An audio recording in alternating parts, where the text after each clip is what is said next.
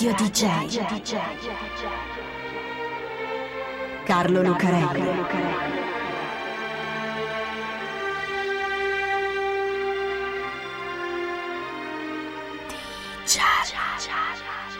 Carlo Lucarelli presenta Di Giallo, il radiodramma di Radio DJ. Salve a tutti, questa è Radio DJ, questo è Di Giallo e io sono Carlo Lucarelli per raccontarvi assieme a Fabio B un'altra strana e incredibile storia. Una strana storia di gangster, così particolare e avventurosa da aver ispirato una serie di film, ma che come tutte le storie avventurose e particolari che la realtà ci propone, è molto più interessante e ricca di colpi di scena di quanto la fantasia degli sceneggiatori abbiano potuto immaginare. Perché questa è la storia di una famiglia di criminali, ma è soprattutto la storia di una donna che di quella famiglia, di quella banda, in un certo senso era il vero capo. Questa è la storia della famiglia di una signora americana di mezza età che si chiamava Ma Berker. Abbiamo parlato di film e allora cominciamo questa storia dalla fine, come si farebbe proprio in un film, un film di gangster appunto. Siamo a Ocalawa, un paesino nelle campagne della Florida. Sulla riva del lago Ware c'è una villetta isolata, una di quelle casette tutte di legno, due piani, con davanti un patio con le colonne, di quelli in cui ti immagini qualcuno a fumare su una sedia a dondolo. Infatti la sedia c'è, ma non c'è seduto nessuno. Anzi, in un film la sedia vuota resterebbe a dondolare da sola, come se qualcuno si fosse alzato di corsa, lasciandola a muoversi innaturalmente, in un silenzio carico di tensione. È mattina presto, la mattina del 16 gennaio del 1935, è inverno ma in Florida fa comunque caldo, e attorno alla villa c'è un sacco di gente, ma se ne sta in silenzio, accrescendo la tensione. È tutta gente armata di pistole, fucili a pompa, anche mitra quei Thompson con il caricatore a ruota che si vedono appunto nei film di gangster, Tommy Gunn li chiamano. Gli uomini armati se ne stanno nascosti tra gli alberi che circondano la villetta, dietro le siepi e dietro le macchine, quelle lunghe macchine col predellino e il tetto a soffietto degli anni 30. Sono poliziotti, o meglio sono G-Men, agenti del Federal Bureau of Investigation, FBI. Guardano tutti verso quella villetta, ci puntano contro le armi. Ma chi c'è in quella villetta col patio e la sedia a dondolo che ondeggia da sola in riva al lago? Dentro la villetta ci sono un uomo e una donna, una donna quasi anziana. Lui si chiama Fred Berker ed è un criminale, un gangster molto noto che fa parte di una banda, la banda Carpis Berker, che ha compiuto rapine furti, omicidi e rapimenti per tutto il sud degli Stati Uniti. Lei è Ma, mamma Berker, sua madre, e madre di altri tre figli, tutti gangster che fanno parte della banda. È successo che quella mattina presto l'agente speciale dell'FBI E.J. Connelly, un nome da film anche questo, è andato a bussare alla porta della villetta.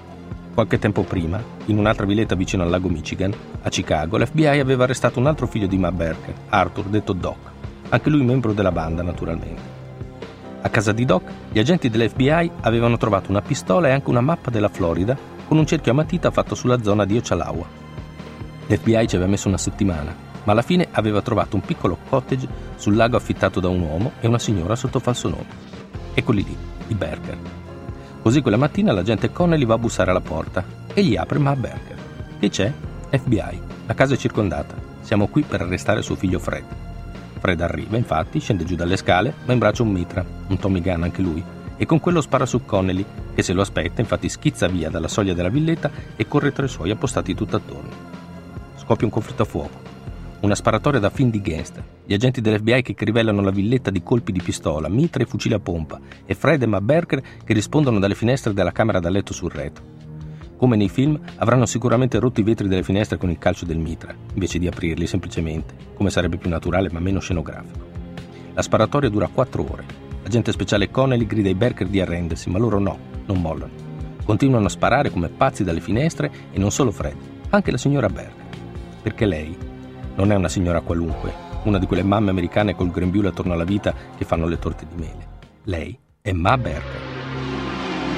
Nelle fotografie rimaste, Ma Berker è una signora di mezza età, ben vestita, di un'eleganza sobria, quasi puritana, come si addice ad una donna quasi anziana degli anni 30. Unico accenno di vanità, una lunga collana nera. Porta i capelli tagliati corti sulle spalle, ben pettinati, con la riga da una parte. Non è una bella donna, ha un volto piatto ma solido, la madre di famiglia. Sorride appena, con un sorriso duro sulle labbra sottili.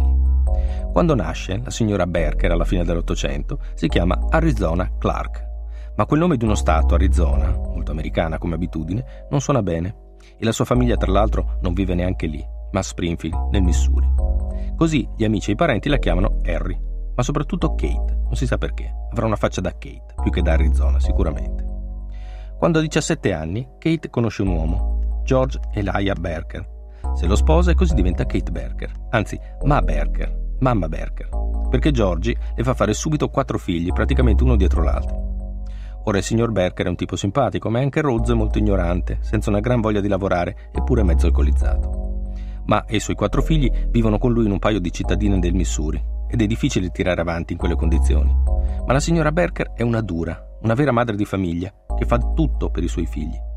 Il capo, quella che tiene assieme tutta la famiglia e la fa andare avanti, riuscendo anche a mandare due figli a scuola, è lei. George è inutile, anzi un peso, e così ma Berker lo caccia di casa, via, fuori. Ora, far crescere quattro figli da sola in quelle condizioni in quegli anni, nel Missouri depresso, non è una cosa facile. Soprattutto se sei una persona ambiziosa come Ma Berker, che per i suoi figli e anche per sé vuole il meglio. Bei vestiti, tanto da mangiare, una bella casa, la macchina, divertirsi. E come si fa se sei una famiglia povera del Missouri? Come si fa? Si fa. Si mette su un'impresa familiare, con quattro giovanotti grandi e grossi come Herman, Lloyd, Arthur e Fred. Per esempio un'impresa di costruzioni, tutti muratori che poi di generazione in generazione diventeranno imprenditori e costruiranno i grattacieli di Chicago. Ma no, ma Berker ha fretta, la bella vita per i suoi figli la vuole subito. E allora, soprattutto in quegli anni, c'è un altro tipo di impresa familiare che si può mettere su per fare soldi, tanti e anche in fretta. Una gang. La famiglia Berker può diventare la banda Berker. E così succede. Di giallo. Strane storie, sorprendenti e misteriose. La banda Berker comincia subito con una serie di furti da adolescenti. Poi, a mano a mano che i figli crescono, ecco che i reati si fanno sempre più da grandi, i furti più grossi, le rapine, le rapine a mano armata con le pistole e i fucili. Naturalmente ogni tanto finiscono dentro, ed è proprio mentre si trova in galera a Lansing, il penitenziario di Stato del Kansas, che Fred Berker incontra un altro giovane che come lui sta facendo carriera nel crimine, Alan Francis Carpis. Lo chiamano Creepy, perché quando sorride è così sinistro che invece di mettere allegria fa ancora più paura e dentro per aver rubato una macchina, perché non sono riusciti ad incastrarlo per il resto, dal momento che ha una piccola banda anche lui. Creepy conosce Fred Berker e quando tutte e due escono sulla parola fondono insieme le bande, che così diventano la banda Carpis Berker, 12 gangster di cui 4 sono i figli di Ma Berker. Si danno da fare quelli della Carpis Berker. Continuano con i furti e le rapine, rapinano soprattutto banche e uffici postali e passano anche i rapimenti. Rapiscono un paio di ricconi, un miliardario che produce birra, 100.000 dollari di riscatto, e un banchiere del Minnesota, altri 200.000 dollari. Non è che va sempre tutto liscio, è naturale, c'è sempre qualcuno che si mette in mezzo, ma ai figli di mamma Berker e ai loro amici non importa molto. Anzi, se ci scappa il morto non dicono che qualcosa è andato storto, basta che alla fine il bottino ci sia e non li abbiano presi. Arthur Berker, per esempio, fa fuori una guardia notturna in Arizona, mentre sta rubando in un magazzino. Alan Creepy, Carpis e Fred Berker ammazzano uno sceriffo che li aveva fermati in un'auto rubata dopo una rapina. Hanno una tecnica, quella della Carpis Berker. Sono una grossa banda, ma non colpiscono tutti insieme. Si muovono per gli Stati Uniti, soprattutto Minnesota e Missouri, ma anche Arizona e Kansas, poi in California, Los Angeles e anche fino a Cuba, in piccoli gruppi di due o tre persone. Arrivano in macchina, colpiscono, se ne vanno sparando con i mitri e spariscono. Così i crimini vengono registrati come separati, un numero che si aggiunge alle statistiche sul crimine che in quegli anni, gli anni dei gangster, sono parecchio elevati, ma nessuno li attribuisce ad una sola banda che potrebbe attirare l'attenzione. Dopo il colpo, i gruppetti si riuniscono e i membri della gang vivono tutti insieme in una specie di comune tenuta insieme da Ma Berker, che la tira su come una vera e propria famiglia, soprattutto i figli naturalmente. Ma non partecipa ai colpi o alla vita criminale della banda, come si vede in alcuni film, ma fa la madre, una madre dura e rigorosa con una volontà di ferro.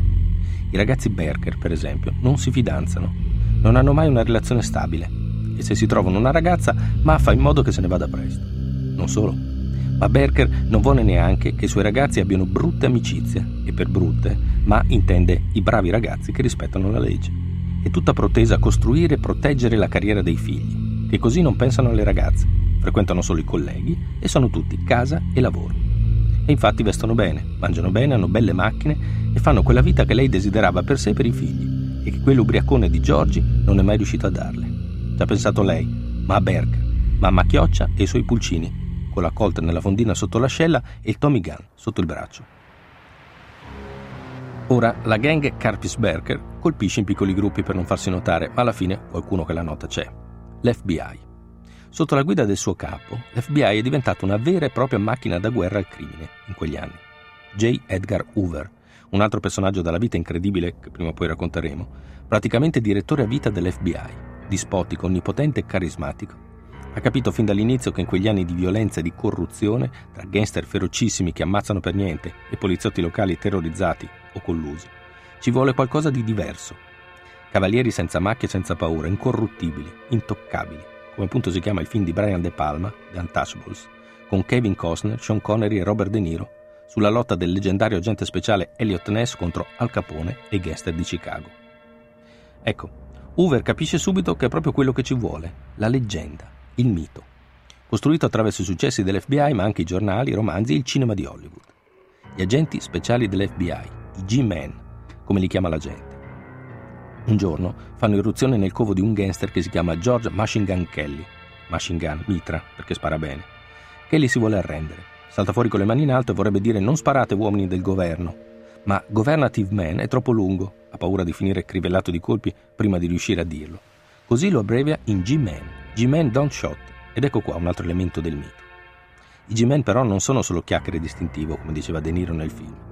Selezionati, ben armati, con un sacco di soldi per i mezzi e per gli informatori, gli uomini di Hoover i gangster li prendono, anzi di solito li ammazzano direttamente sul posto. Come John Dillinger, chiamato dai giornali nemico pubblico numero uno, John esce da un cinema con un'amica che è un'informatrice dell'FBI, ad un segnale la ragazza si getta a terra, i G-Men si mettono a sparare e Dillinger resta sul marciapiede. Oppure come Lester Joseph Gilles, detto Babyface Nelson, ammazzato dopo una sparatoria tipo sfida all'Ok Corral, chiamata appunto la battaglia di Barrington. Piano piano tocca anche in Kay Berker e i loro amici. Alvin Carpis lo prendono ad Atlantic City, ma prima i G-Men sono arrivati ai Berker. Herman era già morto, circondato dalla polizia a Wichita, nel Kansas, dopo che aveva ammazzato un agente durante una rapina. Piuttosto che farsi prendere, si spara in testa con un fucile a pompa. Anche Lloyd e Arthur finiscono dentro, condannati all'ergastolo. Restano fuori soltanto Ma Berker e suo figlio Fred. Ma i G-Men trovano a casa di Arthur, che i fratelli chiamano Doc perché è il più istruito, una mappa della Florida, con un cerchio attorno al lago Ware, località Ocalawa. Ma Berker e suo figlio Fred sono asseragliati nella villetta in riva al lago. Attorno a loro i G-Men dell'agente speciale Connelly, appostati tra le palme e le macchine, sparano con tutto quello che hanno contro le finestre del primo piano. Là c'è la camera da letto del cottage e là ci sono Ma Berker e Fred che rispondono al fuoco sparando sugli agenti dell'FBI. La battaglia dura quattro ore e naturalmente per i Berker non c'è scampo. Perché loro non si vogliono arrendere e i G-Men naturalmente non mollano. Abbiamo detto, se possono arrestano il loro uomo e se non possono, allora lo ammazzano lì sul posto. È quello che succede. Alla fine delle quattro ore di fuoco da guerra, i Berker non sparano più. I G-Men entrano nel cottage e li trovano stesi sul pavimento della camera da letto, morti tutti e due. Ma, dicono i rapporti dell'FBI, stringe ancora in mano un Tommy Gun dalla canna rovente. Qualcuno dice che non è vero, che è una montatura di Hoover per giustificare il fatto che l'FBI, per arrestare un gangster come Fred, abbia anche massacrato a colpi di mitra un'anziana signora come sua madre. È possibile. Hoover era capace di tutto però a guardare la fotografia della signora Berker, il suo sguardo duro col sorriso freddo, ci sta che si sia messa a sparare. Lei che aveva tirato su una banda di gangster come un'impresa familiare, proteggendo e curando i suoi figli sempre presenti, onnipresenti, sia nella loro vita privata che nella loro vita, diciamo così, lavorativa.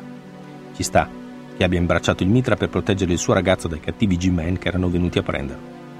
Perché lei non è una madre qualunque, lei è Ma Berker. Radio DJ. Carlo Lucarelli. Ciao.